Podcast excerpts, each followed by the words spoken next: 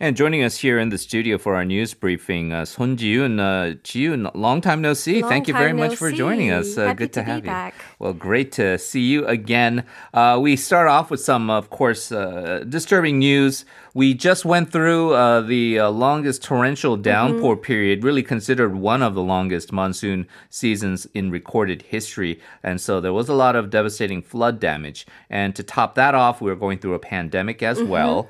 And then, uh, in addition to that, uh, everybody was on edge over Typhoon Bavi. There were nationwide alerts in place. Uh, one of the most powerful storms of this year.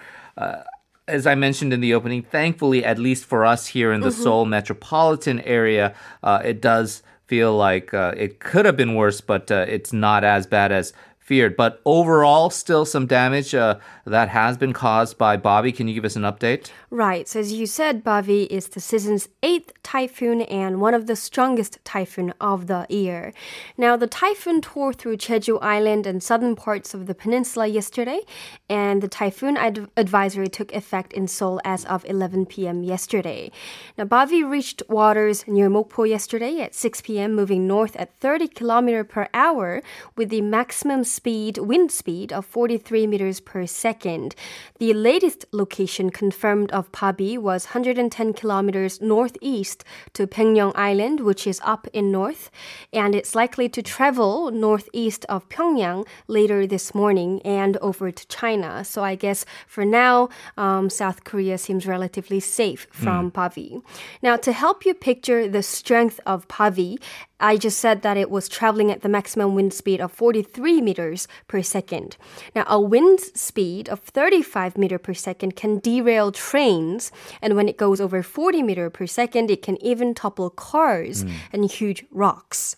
Now, many concerning damages have been reported, including destroyed signages and fences, swamped roads, power disruption, and etc.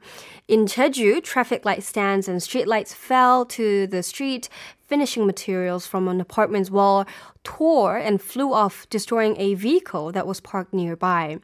Now, as of 5 p.m. yesterday, according to Jeju's fire department, 136 damages have been reported, and some 880 houses in Jeju experienced power outages, but were soon recovered thankfully. Now, as you can imagine, flights and ferries were suspended across the country yesterday. All mm. 483 flights that were scheduled to arrive or depart from Jeju International Airport yesterday were cancelled, and 15 ferries leaving from Jeju have also been cancelled. Um, of course, trekking routes at Mountain Halla have also been restricted, and more than 50 flights scheduled to leave Kimpo International Airport were also cancelled yesterday. Train services also have been affected, especially in South Cholla province. Right, and so uh, it, is a serious situation, and uh, but there are some, I guess, silver linings to all of this, including uh, for yourself personally. If some people might be wondering why we haven't been able to enjoy your uh, wonderful reporting for a number of whiles, uh, you were actually on business in Jeju, and uh, uh, really kind of in the nick of time, you were able to get out uh, before the actual uh, storm hit, where uh, the flights would have been Right. grounded. So uh, thankfully uh, you are here and uh, safe and sound. But uh, since you had last reported, which was a couple of weeks ago, it almost feels like a completely different world uh, It- that you were is. reporting on. I was so shocked at Yeah. how things turned, you know, went south when I yeah, went down. I, I don't want to say you're a curse or like a bad luck or anything, but uh, uh, certainly things are more serious now, especially with COVID 19. Uh, Mm. the situation is a lot worse than when you uh, last were here. Can you give us a quick update, please? Right. So while I was in Jeju, it felt like I was in a different country because things weren't that serious Mm. over there. But over in the mainland uh, Korea, things went pretty bad very Yeah. fast. So the last time I reported, which was about two weeks ago, the numbers were in its tens and twenties. But it seems like the numbers have been in the hundreds for the near, for, for the past two weeks now. And what's more concerning is that most of those infections come from within Korea, not from outside the country. The country reported 320 confirmed cases yesterday, of which 307 are community transmissions and 13 are imported cases. Now, it's very much different from two weeks ago when I reported uh, the imported cases were the source of major concern then. Now, the country's total number of confirmed cases have climbed back up and now stand at 18,265. And Korea unfortunately reported two more deaths yesterday, and the death toll now stands at 312. A new cluster infection has been detected at Songnim Baptism Church after one of the members who attended the August 15 Gwanghwamun rally spread it to other members, and at least 28 people have been confirmed in the cluster. As you know, Church, the new virus hotspot, has confirmed 933 infections as of yesterday, while 219 have been infected at the Gwanghwamun rally. Right. So we're still seeing a, a lot of these uh, clusters coming out of the churches, as you mentioned. Uh, unfortunately, uh, things have certainly become more serious here in Korea, and almost as you say, a, a roller coaster, a yo-yo effect of how dramatically things changed. However, in other parts of the world.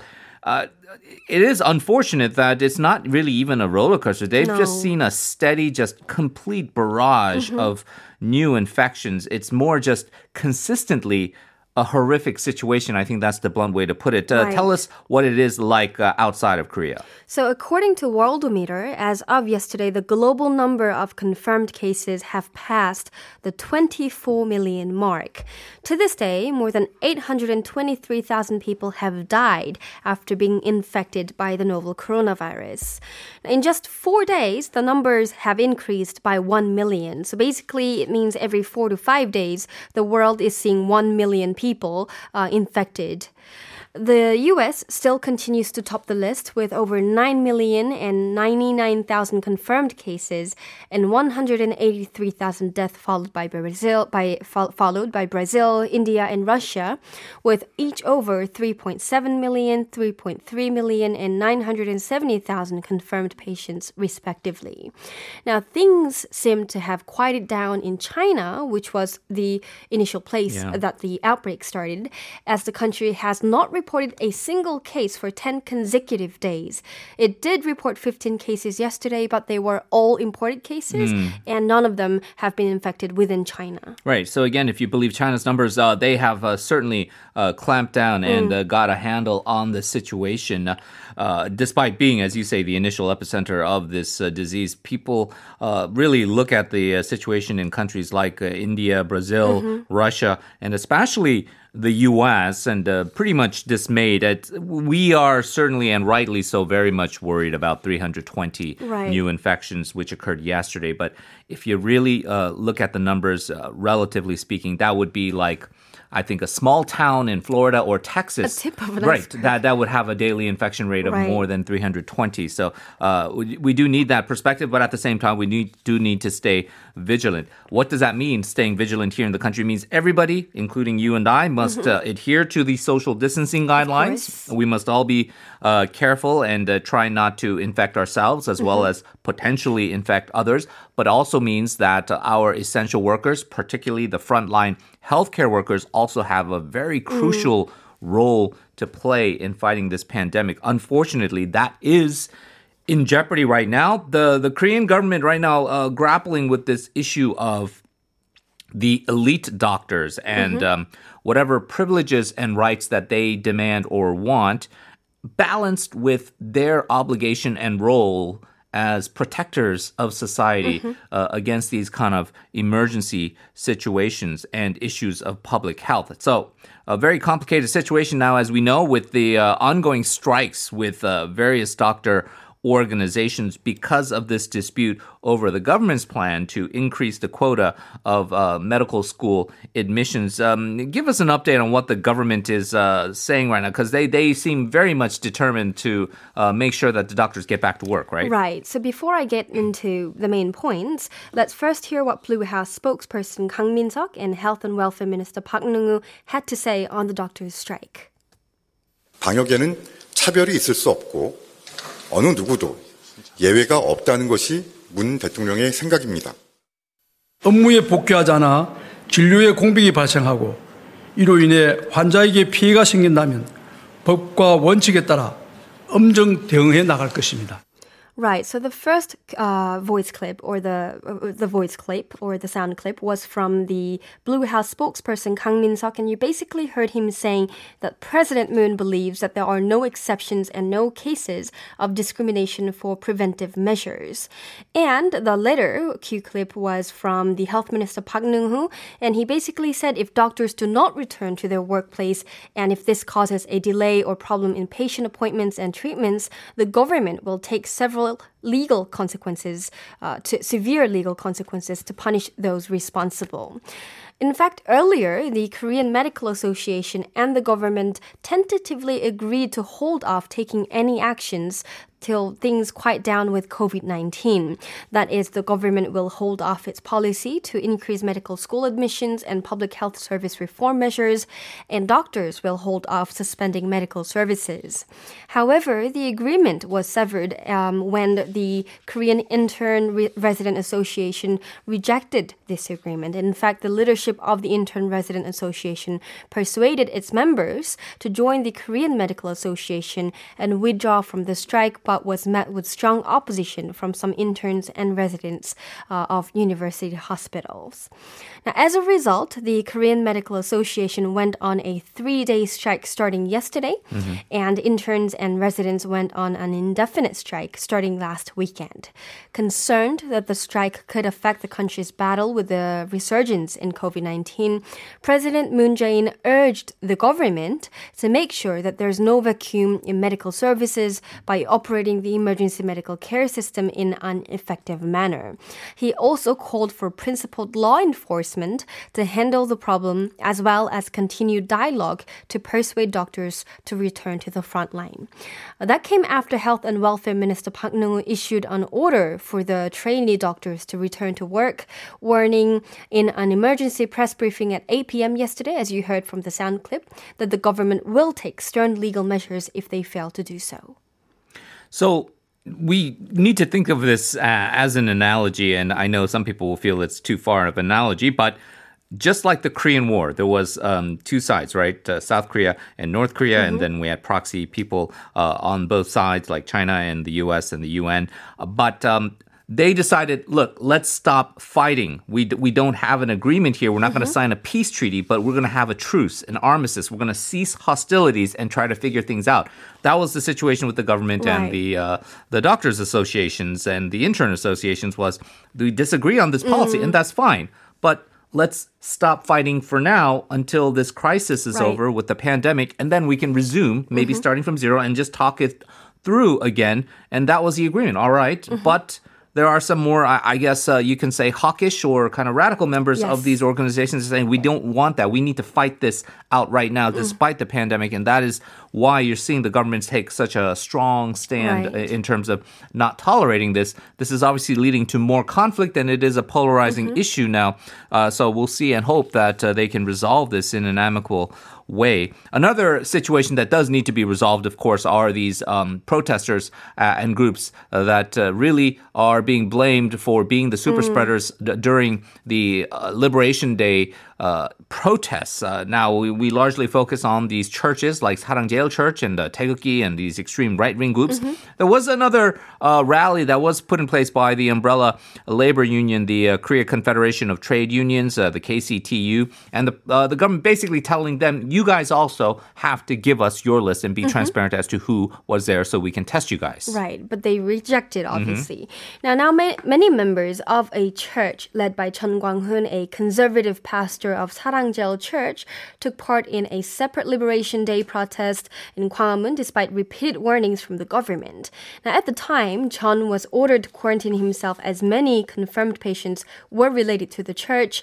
Nonetheless, he refused and was later confirmed to have contracted the virus. Now, after some local churches emerged as a source of new cluster infections, the president earlier called for a tough response to churches refusing to cooperate with the government's quarantine efforts. Now, along with Chun's Church on Liberation Day, the Korean Confederation of Trade Unions, as you said, which is a major umbrella union in Korea, took part in a Liberation Day rally in Seoul.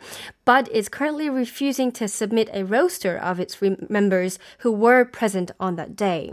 Now, the president ordered related authorities to respond strictly to the union's refusal and said that there should be no privileges and discrimination in efforts to contain the coronavirus since it's a matter of people's lives and safety. Right. So that'll do away with the accusation that the government's only targeting conservative True, groups. right. Uh, uh, news just coming in from Yonhap is that the uh, Minnocheong, the uh, KCT, has said now that they will be Oh, releasing that li- list to the government. So uh, good news there. Uh, let's talk about the COVID 19 in terms of how to help people. It's interesting. The two uh, leading right now presidential candidates have a different opinion on how to disperse the funds for COVID 19. Tell us how they differ. Right. So the top two strongest presidential candidates are, as ve- very much aware now, uh, is Lee Nak-yeon of the ruling DP, the former prime minister, and Lee Jae-myung, the governor of Gyeonggi province. Now, the former, which is uh, Lee Nak-yeon of the ruling DP, is basically more careful with rolling out another round of emergency disaster fund, whereas the latter, that is Lee Jae-myung, uh, thinks the country can and can and should give more emergency funds to everyone. Now, to elaborate more, Lee Nak-yeon of the ruling DP said the situation requires us to pay more attention to quarantine efforts and disinfection efforts instead of emergency funds. He added that it'd be too late when the fund has been rolled out, uh, but things still worse. Uh, but still things still get worsen and said if we encourage people to go out and spend more it could in fact have more adverse effects on the spread of the virus. He also sounded worried about the country's financial ca- capa- capacity. When asked whether he thinks giving out funds to everyone is right or selectively to low income families is right, he answered that he thinks it's right that the country pays more to those in dire circumstances. On the other hand, Gyeonggi Governor Lee said that the government should pay everyone as soon as possible. He added that drawing a line between the haves and have-nots will only pit one against another and said the haves can only develop an anti-sentiment towards the policy uh, and the government if they if they gain nothing from this but have to continue lose by paying more tax. Interesting. So it's a, a left right kind of Mm. conservative liberal debate going on within the ruling party. Right. Uh, and so it's an interesting uh, discussion to have there. Uh, talking about uh, the right wing, though, uh, the conservative opposition United Future Party, they are faced with a dilemma with their extreme right, radical, kind of almost uh, considered to be fascist right wingers who have been responsible for maybe turning away a lot of voter support. Uh, they're trying to cut ties with those forces that were present during that Liberation Day rally in Gwanghwamun. So the question is, are they going to finally break free of that? Well, it seems like they are trying. Um, when the government and the ruling party came under fire earlier with their controversial real estate policy, the United Future Party kind of seized the moment, and it even t- it turned around its approval ratings by renovating the party inside out. However, the party lost this precious moment when it became accountable for the spread of COVID 19 that resulted from the Liberation Day rally in Gwanghwamun. The United Future Party this time decided to cut ties with the far right before it's too late. Not only did they cut contact with these groups, but they also sent out statements criticizing those groups.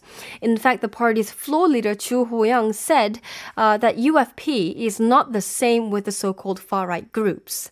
The party is also planning to conduct an internal inspection on its members who attended the rally on Liberation Day next month.